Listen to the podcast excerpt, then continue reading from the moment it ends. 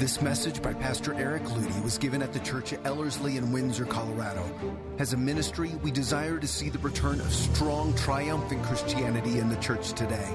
We make these messages available free of charge for the purpose of strengthening the body of Christ and igniting bold faith in the hearts of believers around the world.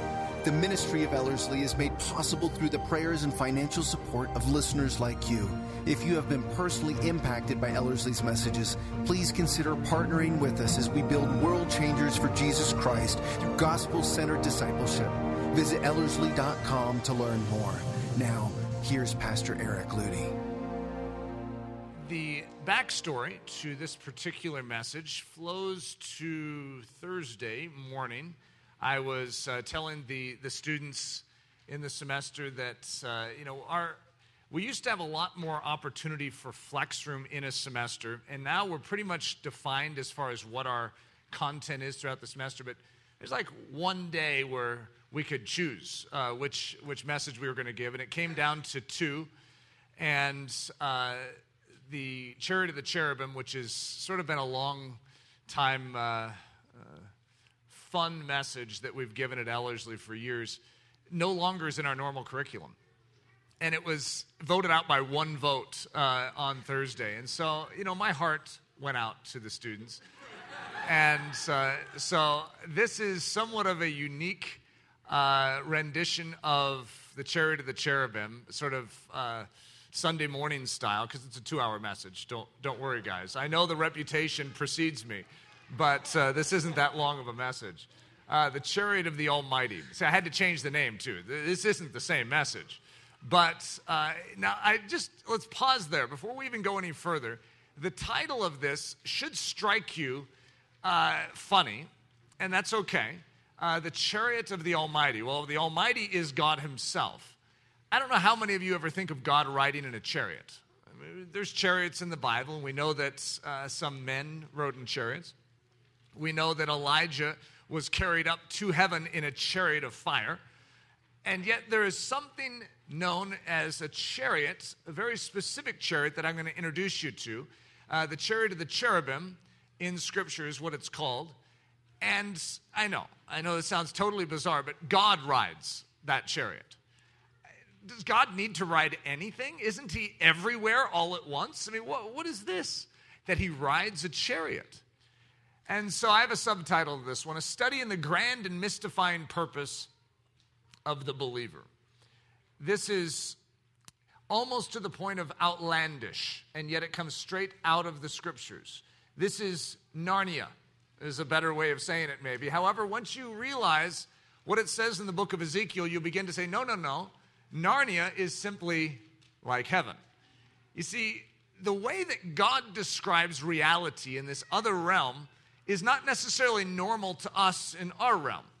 It is unusual, just as much as C.S. Lewis's Narnia would be unusual to us, and it's quite a fantasy land for many of us, and yet you almost wonder, you know, maybe C.S. Lewis should have amped it up a little. I don't know that he quite caught up with what the Word of God actually says. The chariot of the Almighty. So, to really understand this, I'm going to get some raw materials out on the table. The cherubim. Some of you have, have heard of cherubs, and usually they're associated with February 14th, Valentine's Day, and they're pudgy little baby like creatures that shoot arrows of love. And when they strike, then the person nearest, I guess, suddenly you look at them and go, oh, and you fall in love. Uh, that isn't actually what the Bible would clarify a cherub to be. So you're going to need to erase your mentality there, and we're going to need to override it. So I'm going to give you a very basic definition. We will go a little bit further into this, but it's an amazingly powerful, amazingly wise, four faced, four winged heavenly creature. Mm-hmm. They exist. If you believe the Bible, then you say they exist. And it's not that they existed, they exist. And, uh, you know, there's four creatures, four living creatures in the throne of God in the book of Revelation. And there's the parallel with these creatures that we're going to read about in the Old Testament. It's quite profound. And uh, but one thing that might be a fascinating tidbit of information for you, you've heard of Lucifer. He's also known as Satan. Uh, bad guy, and it would be totally appropriate for us to boo him uh, here, uh, Lucifer. Yes. Uh, you know that it actually declares in Scripture that he was the cherub that covered? In other words, he's a cherub. So, for those of you that are wondering what he looks like, he would be an amazingly powerful, amazingly wise, four faced, four winged heavenly creature. I know, that doesn't fit our red character with the pitchfork uh, and the spiky tail. Uh, and yet, that would be a far more accurate portrayal of what he looks like. Four faces. I mean, uh, what do you do with that? Well, so as we go through this, you're going to realize that your intrigue levels to the idea of cherubim is going to spike. Have you ever heard about people getting distracted with the whole concept of angels? And instead of focusing on God, they end up getting distracted and studying angels. God seems to be very aware of this propensity, which is why he seems to clamp down. He gives us just enough information to be fascinated, and then he goes silent and doesn't answer any of our questions. So you could come up to me and ask me all sorts of questions about cherubim. I don't know the answers. It's all guesses because God seems to have limited our understanding of them because he knows our propensity to get distracted. And so we know what we know, which you'll find out what we know today, which is very limited. And then he goes mum on the subject. It's very intriguing, I have to admit. But the cherubim. Listen to this 2 Samuel 22 11. And he, speaking of God, rode upon a cherub and did fly. Uh, okay, let's keep reading. And he was seen upon the wings of the wind. What is that? And God rode upon a cherub? Now, that's why you have to erase your mental picture of the little chubby baby. That really doesn't fit into that, does it? So now in Hebrews, the writer of Hebrews is going back and he's basically showing how God's system or architecture for how he built this culture known as the Hebrew culture and how he designed the very temple itself was to reveal the person of Jesus Christ and the new covenant understanding that we have in his shed blood. And so here the writer of Hebrews refers to the cherubim. You can see he's going through all these key things that he sees in the Old Testament. And then he gets to the cherubim, and all of us lean in and go, Oh, I've been waiting to learn about the cherubim. Listen to what he says. And over at the cherubim of glory, shadowing the mercy seat. So, if any of you have ever heard of the description of the temple, there's two cherubs that literally stretch forth their wings over what's known as the Ark of the Covenant or the mercy seat, the throne of God. And so we get to this point, and the writer baits us. You know, we all lean in. We're going, oh boy, I've been waiting a long time to learn what those cherubim were all about. And then it says this, of which we cannot now speak particularly. That's what we have in the New Testament, right there. In other words, there seems to be a deliberate statement to us to say, oh, when you get to heaven, you'll understand this. But don't get distracted now. Focus your gaze on Jesus Christ. And so, even as we go through this, there's going to be a propensity, an intrigue inside of you to try and figure this one out at a deeper level. So, I'm going to describe the cherub as God's mobile carrying device. I mean, it's sort of hard to argue. On a cherub, he did fly. And so, there seems to be some kind of mobile carrying device for God. I know it sounds really strange at first, but just listen and you'll understand as we progress. A cherub was built to carry the vast, immense glory of God. So God is going to actually take a message from here to there. So, how does he do it? Well, he seems to get on a cherub and is carried there. I know, I know, weird, but this is what we see. And Hezekiah prayed before the Lord and said, O Lord God of Israel, which dwells between the cherubim, thou art the God, even thou alone, of all the kingdoms of the earth, thou hast made heaven and earth. Now, when you pray to God, how often do you remind him that he dwells between the cherubim. You see, to us in this room, cherubim really don't matter. We don't think about cherubim, and now Eric's brought it up, and now you're thinking about cherubim. But, you know, for all practical purposes, why think about cherubim? What good does it lend my spiritual understanding? How is this going to grow me up in the strength of the Lord? And for the altar of incense, refine gold by weight. So we're, we're, zooming back into the Old Testament here, and God is giving very specific instruction for how to build the temple of God. And in this, we see that we are actually building the Holy of Holies, where we're seeing the design and the template or the architectural design for the very presence of God. And it says, And for the altar of incense, refine gold by weight, and gold for the pattern of the chariot of the cherubim that spread out their wings and covered the ark of the covenant of the Lord. And so here we have the mention of a chariot. Now, when you think of the Holy of Holies in the temple of God, do you think of it being a chariot? Uh, no, it's a room. It's actually 20 cubits by 20 cubits, like a square. I don't know how many of you are thinking of that on wheels. And yet, the revelation of God in the Old Testament is that this thing is, in fact, mobile. It moves, and it's even referred to as a chariot, the chariot of the cherubim. So, the chariot of the cherubim. We're going to call it the Holy of Holies, the seat of God, the mobile presence. Now, God is seated in a high and holy place, separate from us. And yet, somehow, you have found out about him. Somehow, the revelation of God's almightiness has reached you. How did it get there? Well, it went mobile. God delivered something to you. And that's the entire gospel message. The good news is that God loved you so much that he got a message to you. He did something on your behalf and he has delivered it unto you. So, we're going to go through the very first chapter of Ezekiel. When I go through this message, typically I go through the first three chapters, so we'll call this the very shortened, uh, truncated version of this message. Uh, Ezekiel. Now, for those of you that have been around Ellerslie, you have an appreciation for certain Hebrew words, and one of them is hasak. And the word Ezekiel is actually hasak el. That's actually his name is the word for the strength. So when, when Moses is saying, uh, well, actually, God is saying to Moses and through Moses, be strong and of good courage. That's the ancient war cry of the Hebrew, which is Rakasak. And so it's the idea of the great strength of heaven literally coming into man and empowering him to do that which he couldn't do on his own. And so this man, that this idea of the chariot of the cherubim is going to be revealed through in his prophecies. His very name means Hasak plus El, which is uh, Hasak strength, and El is God. God strengthens. And that isn't to be overlooked uh, in the formation of our understanding of this man and what he says. So, Ezekiel, the vision of God upon his chariot. All throughout the book of Ezekiel, Ezekiel is going to see something. And in the very first chapter of Ezekiel, we're going to read what he sees. But then throughout the book of Ezekiel, which is a big book, you're going to see him refer to it. And he says, like the visions I saw by the river Chebar. And he's going to say this over and over again. Well, you're going to see the vision that he sees by the river Chebar. What is he seeing? He's seen the chariot of the cherubim. He's seen the very mobile presence of God come down to this earth.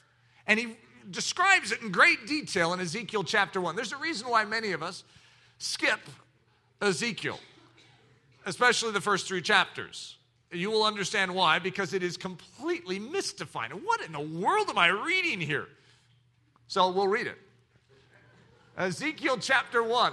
Now, I've skipped uh, the time period and I've skipped the fact that he's sitting by the river Chebar when he receives this. I'm trying to make this as streamlined as I can. And Ezekiel speaks, he says, Then I looked, and behold, a whirlwind was coming out of the north a great cloud with raging fire engulfing itself, and brightness was all around it and radiating out of its midst like the color of amber, out of the midst of the fire. Also from within it came the likeness of four living creatures, and this was their appearance. They had the likeness of a man. Now, what you are having described to you right now, it's not until later in the book of Ezekiel that you recognize that these are cherubim. So I'm skipping all of that study and I'm just telling you right now. These living creatures are, in fact, cherubim. And this was their appearance. They had the likeness of a man. So a cherubim looks like a man, except there's some differences. Each one had four faces. That's a difference. and each one had four wings. Their legs were straight, and the soles of their feet were like the soles of calf's feet. So, I mean, this is where Narnia comes in. I mean, if you remember Mr. Tumnus, that's sort of what we have, except for we have four faces and some wings, too. They're, they sparkle like the color of burnished bronze, which is a bright white. The hands of a man were under their wings on their four sides. So they had the hands of a man with four wings, yet they have feet like calves' feet. And each of the four had faces and wings. Their wings touched one another. The creatures did not turn when they went, but each one went straight forward. As for the likeness of their faces, each had the face of a man. Each of the four had the face of a lion on the right side. Each of the four had the face of an ox on the left side. And each of the four had the face of an eagle. So I don't know if your mind goes in this direction, but mine has a tough time not going in this direction. But I think about how do you sleep? So you have a face of a man, which I am used to that, but I'm not used to having a lion over here. And how about a ox over here? And then could you imagine laying down at night and the eagle's like, ah! so do you rotate and every night someone gets their face squished into the pillow? And I have had people ask, it's like, so who eats? And who doesn't? Do they all eat? Do they all have a plate in front of them and you sit in some weird center thing and then it's around them? And I mean, do you feed one and they all share a stomach? Do they all have different stomachs? I mean, wh- I can't answer these questions. I don't know. It's a mystery. And God doesn't seem to go out of his way to help us with this. He just sort of smirks and says, How you doing right now? Thus were their faces. Their wings stretched upward, two wings of each one touched one another, and two covered their bodies. And each one went straight forward. They went wherever the Spirit wanted to go. I am going to refer to this line in the future, so I want you to take note of it.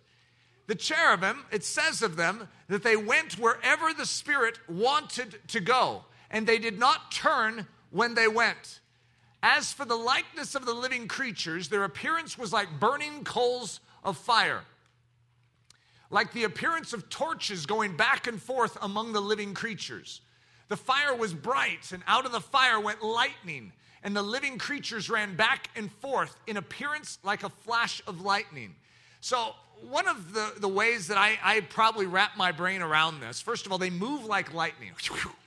And so, do you like on July 4th, you have those uh, the sparklers, and then you, you wave them through the air? That's, in a sense, what I picture. I picture them moving so quick with the, that flame of fire that it literally leaves a trail behind. Isn't that neat? I like that mental picture. And the living creatures ran back and forth in appearance like a flash of lightning. Now, as I looked at the living creatures, behold, a wheel was on the earth beside each living creature with its four faces. Remember, we described this as a chariot? I mean, I guess it makes sense that there'd be wheels. I mean, how odd is this? So, if you can start to use your imagination and form some kind of mental picture, we seem to have four, just like four wheels for a chariot, and under each of the corners of this chariot, there seems to be a cherubim. And next to each of the cherubim seems to be a wheel. I'm not, I could not draw this picture. I know people have tried to draw this, but no matter what I ever think in my brain, it always has a problem to it. It's like, I don't know how this thing functionally works. The appearance of the wheels and their workings was like the color of beryl, and all four had the same likeness. The appearance of their workings was as it were a wheel in the middle of a wheel. And I say, Thank you, Ezekiel, for that very vivid description. when they went toward any one of four directions, they did not turn aside when they went. As for their rims, they were so high, they were awesome. Those are some high rims, guys. And their rims were full of eyes. So, right when you were saying, This isn't that confusing, Eric, and then Eric whips out that one. I didn't put it there. And all around the four of them, when the living creatures went, the wheels went beside them. And when the living creatures were lifted up from the earth, the wheels were lifted up. Wherever the Spirit wanted to go, they went. Because there the Spirit went. I'm going to read that line again because I'm going to come back to it. Wherever the Spirit wanted to go, they went. Because there the Spirit went and the wheels were lifted together with them, for the spirit of the living creatures was in the wheels. When those went, these went. When those stood, these stood. When those were lifted up from the earth, the wheels were lifted up together with them. For the spirit of the living creatures was in the wheels. The likeness of the firmament above the heads of the living creatures was like the color of an awesome crystal stretched out over their heads. So, what we have is the introduction. Ezekiel's just talking as if we sort of have this figured out with him. He's describing it, and what we want to say is, Ezekiel, I have no idea what you're talking about. And yet he keeps describing it as if it must be pretty obvious here. Above these four living creatures, these cherubim, who are, have wheels next to them, there seems to be a layer. It's called a firmament. It's some kind of platform, and it separates where the cherubim are and their wheels from that which is above it. And something is going to rest upon this firmament, which is very, very important that you will learn about in just a second. However, there's a description for this uh, firmament, and it is the color of an awesome crystal. One of the things, whenever you hear a description of the throne room of God, you are going to get certain descriptions. You're going to get a description of God Himself who sits on His throne, and you're going to see fire, you're going to see a rainbow wrapped about Him. You're going to see that underneath the throne upon which He sit flows a river. And that river is clear as crystal. And so, what flows from God's throne seems to be a river. It is clear, and yet it is a living river. And so, what we see here is a description in the mobile version of whatever is coming down out of heaven. There seems to be a crystal barrier. And it says, stretched out over their heads and under the firmament, their wings spread out straight, one toward another. Each one had two which covered one side, and each one had two which covered the other side of the body. When they went, I heard the noise of their wings, like the noise of many waters, like the, no, like the voice of the Almighty, a tumult like the noise of an army. So when the cherubim move, the sound of their wings is so loud that it sounds like Niagara Falls. It sounds like the voice of God. So now you know what the voice of God sounds like. I guess it sounds like Niagara Falls. What's interesting is in the book of Revelation, when it describes those four living creatures in the midst of the throne, it describes their sound and when they speak exactly the same, when they move. It sounds like the voice of the Almighty, like a mighty rushing river. And so, what we have is a parallel between this. What we are seeing, what Ezekiel sees and what John the Apostle sees, is identical. And when they stood still, they let down their wings. A voice came from above the firmament. Uh oh, who's up there? That was over their heads. Whenever they stood, they let down their wings. And above the firmament, over their heads, was the likeness of a throne. Now, to truly understand what is taking place here, you need to realize that the Holy of Holies is not just a place where a high priest enters with a sacrifice of blood. It is the place of God's presence. And that Ark of Covenant that rests there is actually the throne of God. It is the place where He sits. And so, what we have in this situation is on top of this terrible crystal, this awesome crystal, we have a throne. And in appearance, it has the appearance of a sapphire stone. On the likeness of the throne was a likeness with the appearance of a man high above it. So there's actually the appearance of a man seated on a throne on top of this firmament, which is being carried by four cherubim. Also, from the appearance of his waist and upward, I saw as it were the color of amber, with the appearance of fire all around within it. And from the appearance of his waist and downward, I saw as it were the appearance of fire with brightness all around. Like the appearance of a rainbow in a cloud on a rainy day, so was the appearance of the brightness all around it. When you see the description of God in person, when you hear the description of Jesus Christ in the book of Revelation, you're going to notice some similarities here. There seems to be a clothing of rainbow. God seems to be clothed, just like Joseph was, in a coat of many colors. What is God's symbol in the sky? His symbol of covenant. Zorro, when he leaves a room after making his big rescue, puts a Z on the wall. God leaves a rainbow. It's his symbol. It's a symbol of unchanging I amness. This is who he is. You know, the colors of a rainbow have never changed throughout all the years. Isn't that an amazing thought? Their order is exactly the same. So, like the appearance of a rainbow in a cloud on a rainy day, so is the appearance of the brightness all around it. This was the appearance of the likeness of the glory of the Lord. So, when I saw it, I fell on my face and I heard a voice of one speaking. And of course, that's why I never like to stop at the end of chapter one because now it just gets good. But this should bait you to all open up your Bibles and start reading Ezekiel chapter 2, 3, and you might as well keep going. However, what you see is that God is coming to this earth with a message, and He is looking for a man who will carry a very difficult task into his generation. And He finds Ezekiel.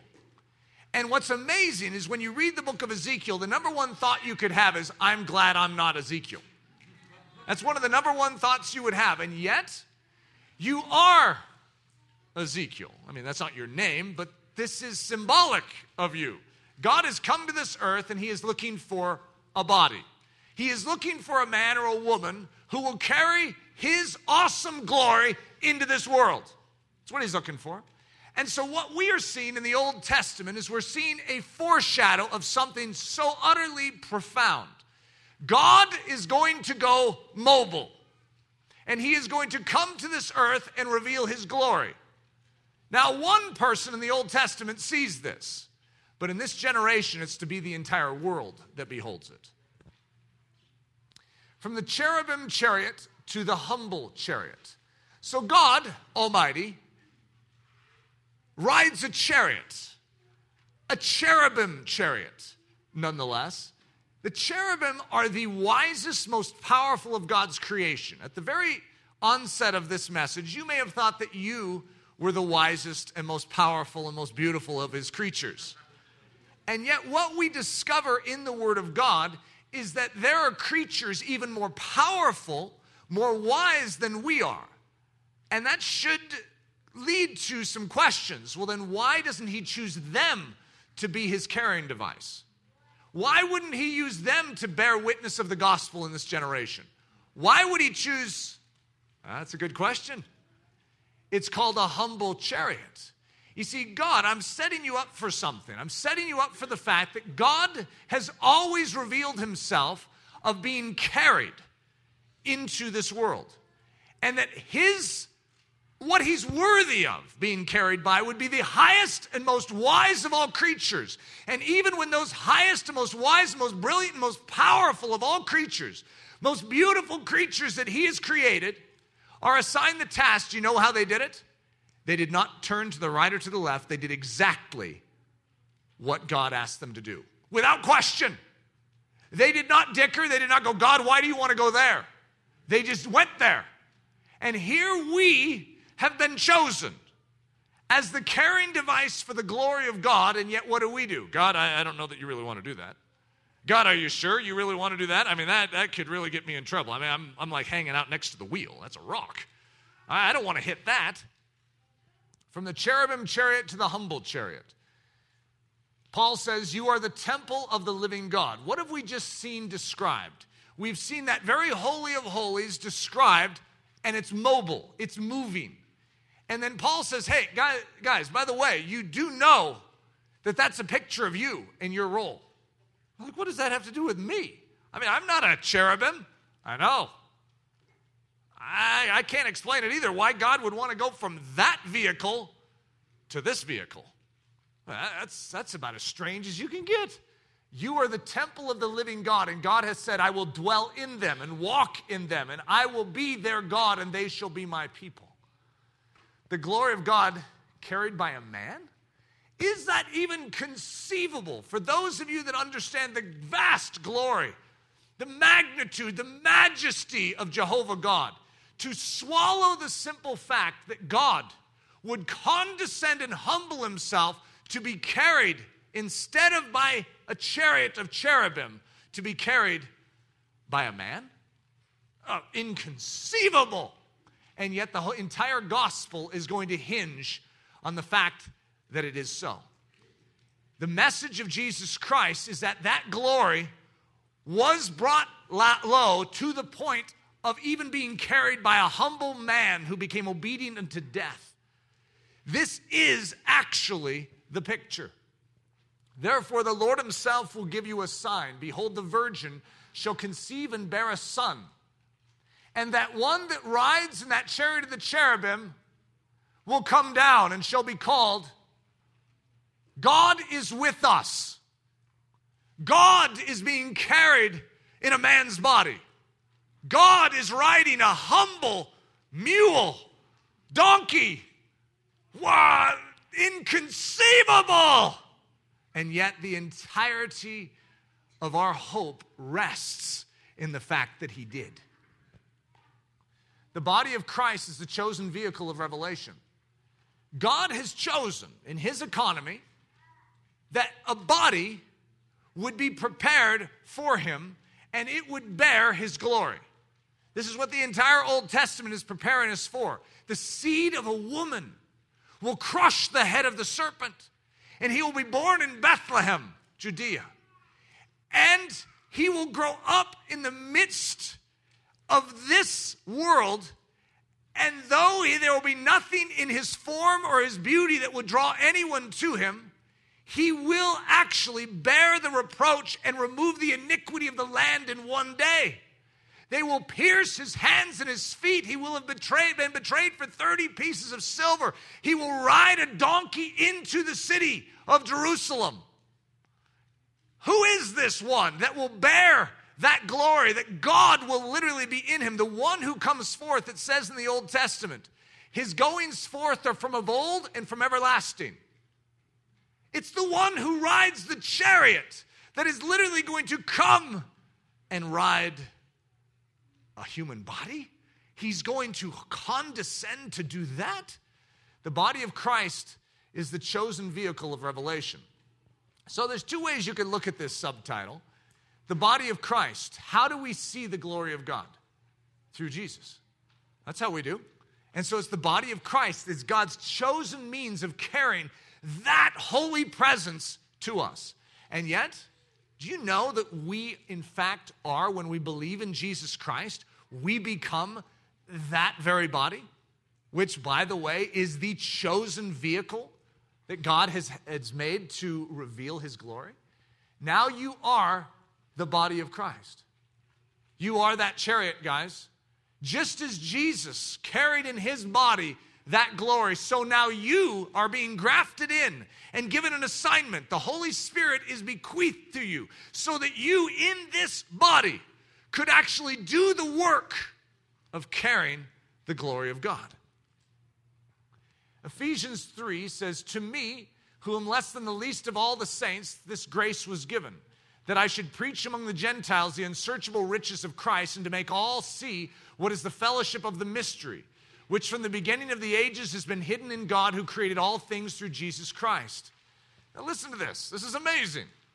To the intent that now the manifold wisdom of God, this vast understanding of who God is, this revelation of His glory, might be made known by the church. What is His chosen vehicle of revelation? It's called the body of Christ. It's also known as the church, the church of Jesus Christ that it might be known by the church, made known by the church to the principalities and powers in heavenly places, according to the eternal purpose which he accomplished in, in Christ Jesus our Lord. The Word of God begins as a fiery flame inside an ordinary bush. So we are called in the New Testament living epistles. We are called to actually be carriers of this vast glory. And yet, that has been foreshadowed from the very beginning. Do you remember when the Word of God in text actually began? It began at a bush. In a place, I mean, talk about an innocuous beginning. That bush, Moses may have walked by that bush who knows how many times in his life when he's tending to the sheep, shepherding the sheep, and he probably never even noticed it. And then one day, God moves into that bush. And what was an everyday, normal bush up to that point suddenly became the place of revelation. God once again has chosen a bush, an everyday place in which to have his fire dwell, and that is called us. And still he has chosen the bush in which to dwell. 1 Corinthians 1 The foolishness of God is wiser than men and the weakness of God is stronger than men. For you see your calling, brethren, that not many wise according to the flesh, not many mighty, not many noble are called. But God has chosen the foolish things of the world to put to shame the wise. And God has chosen the weak things of the world to put to shame the things which are mighty. And the base things of the world and the things which are despised, God has chosen, the things which are not, to bring to nothing the things that are, that no flesh should glory in his presence. So, what is the proper response to this? If you were to begin to understand that the wisest, most powerful, I mean, the cherubim could rule worlds, they have all the capacity to do the job. And yet, here we are, and Jesus says to us, Apart from me, you can actually do nothing. We have no capacity. Our intellect fails us in just living our normal everyday life, let alone ruling worlds. We do not have the power. We do not have the beauty. We do not have that which is needed to do this great work. And yet God says, I've chosen you. You see, God rides on the most regal chariot. It's carried by cherubim. And even the cherubim, the most wise and brilliant and beautiful of all creatures, submits precisely to what God asks. What does God ask? They do it. Now, I want you to evaluate as we get to this point in the message, because this is the whole point. How are you doing in your life when God asks you to do something? The term is called instant obedience. There's two different forms of obedience, and there's one that is real obedience and one that is not. Instant obedience means when you are asked to do it, there is no pause between you saying yes and doing it, and when you're asked. When you're asked, you do. That's how obedience works. Some of us have a funny rendition of obedience. We are asked to do something, whether it's by a parent, whether it's by a boss, whether it's by God and His Word, and we have a pause. We have a delay of evaluation. And what we are doing is we are putting ourselves in the position of making the decision and commanding ourselves instead of being commanded by something higher than us. You see, we're not in submission. Submission means when God asks, we prove that we're submitted to Him by saying, Yes, Lord. In the Old Testament, the servant was called the bond servant that literally had his ear pierced with an awl by his master. Why an ear? An ear is the place through which you hear. So if you are saying yes to your Lord, you will submit your ear and saying, Whatever you ask of me, I'm going to declare to you, my answer is already yes. We, as the church of Jesus Christ, are called the bond servants of the Lord, which means we are the ones of pierced ear. We are the ones that have been called out from among the people of this earth, and God has brought us to the doorpost. And out of love, we have submitted our ear and said, God, what you ask of me, I will do. And we become his chariot. That is our role in this world. Well, but God, you could ride upon a cherubim. I know. But I've chosen you. I have chosen the foolish things, the weak things through which to reveal my glory. That is his way. Why he wouldn't just come to this earth as a mighty conqueror and decimate the devil. Instead, he comes as a humble servant and destroys the devil with his mouth shut.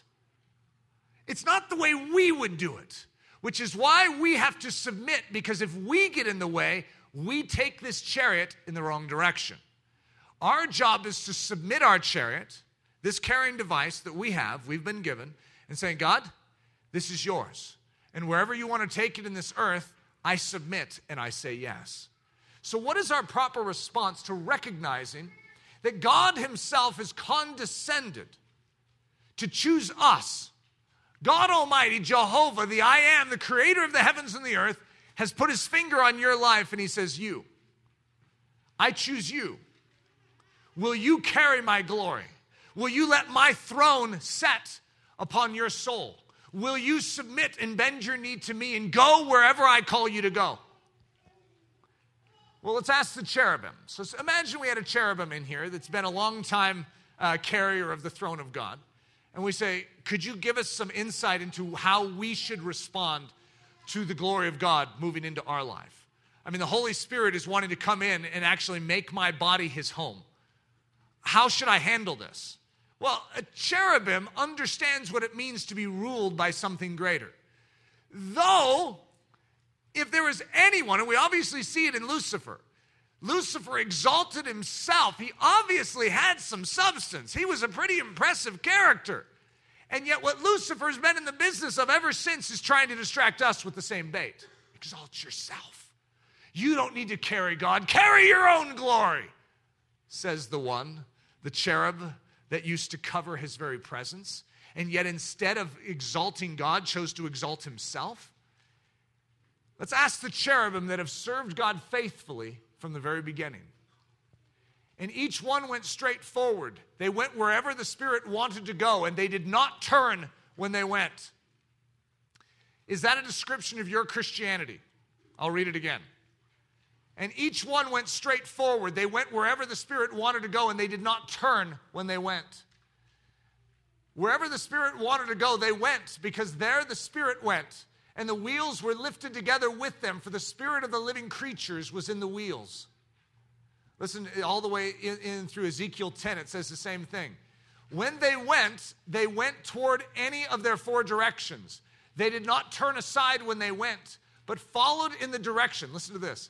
But followed in the direction the head was facing. In the New Testament, we know who the head is. His name is Jesus Christ. And wherever he turns, we turn. We are his vehicle. We are the chariot of the cherubim. We are the new carrying device in this covenant. We are the ones that have been hand selected by heaven. It's yes, I would agree we are a very humble alternative. But the one who was enthroned in heaven became a little baby and was laid in a feeding trough, wrapped in peasantry, chose fishermen and tax collectors as his heroes. This is how he chose to come. He humbled himself and appeared to be a common criminal, nailed to a cross, and in so doing, through his humble means of rescue, saved the world. And he says, This is still my way. This is how I will change the world. I'm choosing a humble means to accomplish it. I need you to participate. I want your body. I want to make that my chariot in this world. But God, your glory, my glory will rest upon you. You will be the carrier. And that's what Paul says. The mystery hidden for ages and generations has now been revealed. What is it? Christ in us, the hope of glory. God is going to move in, He's going to sit on His throne. And literally, out of our bellies will flow rivers of living water. That awesome crystal, that crystal sea will gush forth from us. The life of God will come forth. Three obvious things to do, and this is how we're going to finish tremble with awe. I think it goes without saying, but, but just in case it needs to be said. Do you recognize how outrageous it is that God Almighty would come knocking on our life and say, I would like to ride you? We're the donkey. And God says, Look, I, am needing a donkey uh, to ride into uh, Jerusalem to do my mighty work of salvation. And He chooses us. He has come out of his way and found us. Why he has chosen and called us is befuddling. And yet, what is our proper response? Awe and trembling. The Lord reigns, it says in Psalm 99. Let the people tremble. This is the proper response. The Lord reigns. Let the people tremble. Now, listen to this next line. He sits between the cherubim. Even the cherubim do what he asks them to do, people. Don't you know what that means? He's almighty, he reigns. Let the people tremble. Let the earth be moved. Number two, let's show cherubic obedience. So, if parents, you can use this with your kids when you're teaching them about instant obedience. You can just call it cherubic obedience if we have been commissioned by God to carry the glory of God the same way the cherubim carried it in the Old Testament, what does it look like? It means when you're asked to do something, the head turns this way, the cherubim turn this way. It's instant. One of the statements that uh, a teacher way back in the days of missionary school for me said, he said, You can measure humility by when by having a clock start ticking the moment you know you've done something wrong and from that point to the point when you make it right. Just measure that, and that's there's your humility right there. There should be no passage of time. When you know you've done something wrong, make it right. Well, you can measure obedience based on the same principle. Cherubic obedience is defined by the moment you know what you ought to do, you do it. Now, unfortunately, we have settled into a mode of living out our Christian life which involves delay. And it involves processing. I mean, I can't just do this. I can't just obey the word of God on that point. I need to think about this. And so as a result, we don't obey until we feel that we're ready to. But that isn't how the cherubim work. God's throne is carried by those that have a pierced ear. In other words, you decide today to say yes to God's command a week from now. In other words, God's going to ask you to do some things that will be uncomfortable.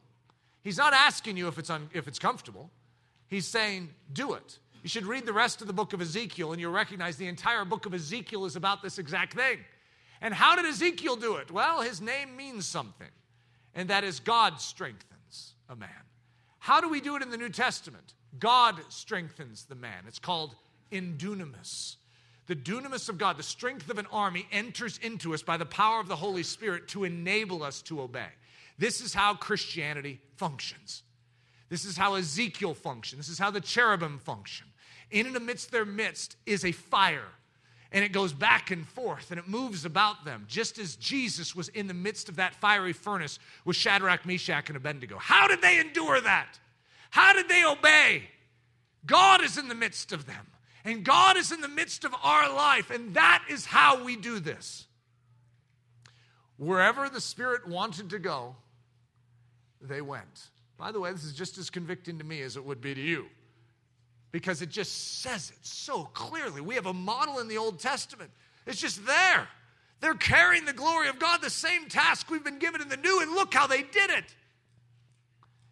Number three, aggressively purify your chariot. I was uh, taking Mike and Nathan, and I think Donaldson was there uh, this, this Friday. And the Thursday night, Leslie said, Which car are you taking in the morning? And I said, I was thinking I'd take the GMC. And she goes, We got kid stuff all over the back seat. And so what did I do? Knowing that I was going to have some fairly prominent guests in my chariot the next morning, what did I do? I went out, got up extra early, and I went out and purified my chariot.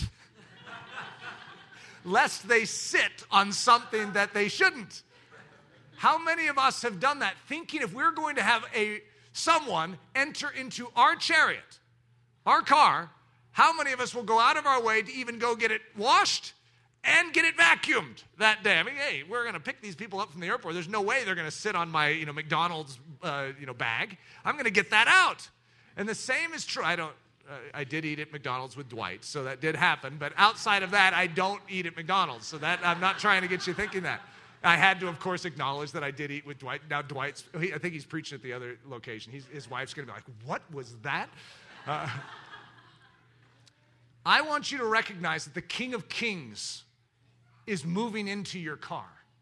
And if the King of Kings is going to come in and call your chariot his chariot, how should you respond? The Bible's very clear on that. And everyone who has this hope in him purifies himself just as he is pure. There is an action to say, God, if I am going to carry this, and that's what we do before communion. We're literally bringing in the King of Kings into our chariot. That's what this symbolizes. We're literally inviting him in and declaring afresh the symbolic work that that bread and uh, juice shows is the real work of God moving in and claiming what is rightfully His. So I want us to purify ourselves. I want you to recognize that there are things in your life that the Spirit of God is going to say, this needs to go. You're the carrying device for my glory. Let's get this out. And I want you to ask God to strengthen you, to give you the supply, the very thing He gave to Ezekiel, to do a work Ezekiel never talks back in and through the whole book. He just does what God asks him to do. It's like a supernatural book. The whole while you're thinking, I don't know that I would do that, Ezekiel. And he does it. He just does it. Even to his own harm, he does it. How much more so those of us in the new covenant that are being commissioned to actually carry that glory into this generation? We hope you have enjoyed this message by Pastor Eric Ludy, delivered at the Church of Ellerslie in Windsor, Colorado. Feel free to make copies of this message, but do not charge for these copies or alter their content in any way without expressed written permission. For more information about us or to help support the ministry of Ellerslie, we invite you to visit us at ellerslie.com. E L L E R S L I E.com. Please know that you are not alone in this battle for truth, and we are cheering you on down the narrow way of the cross.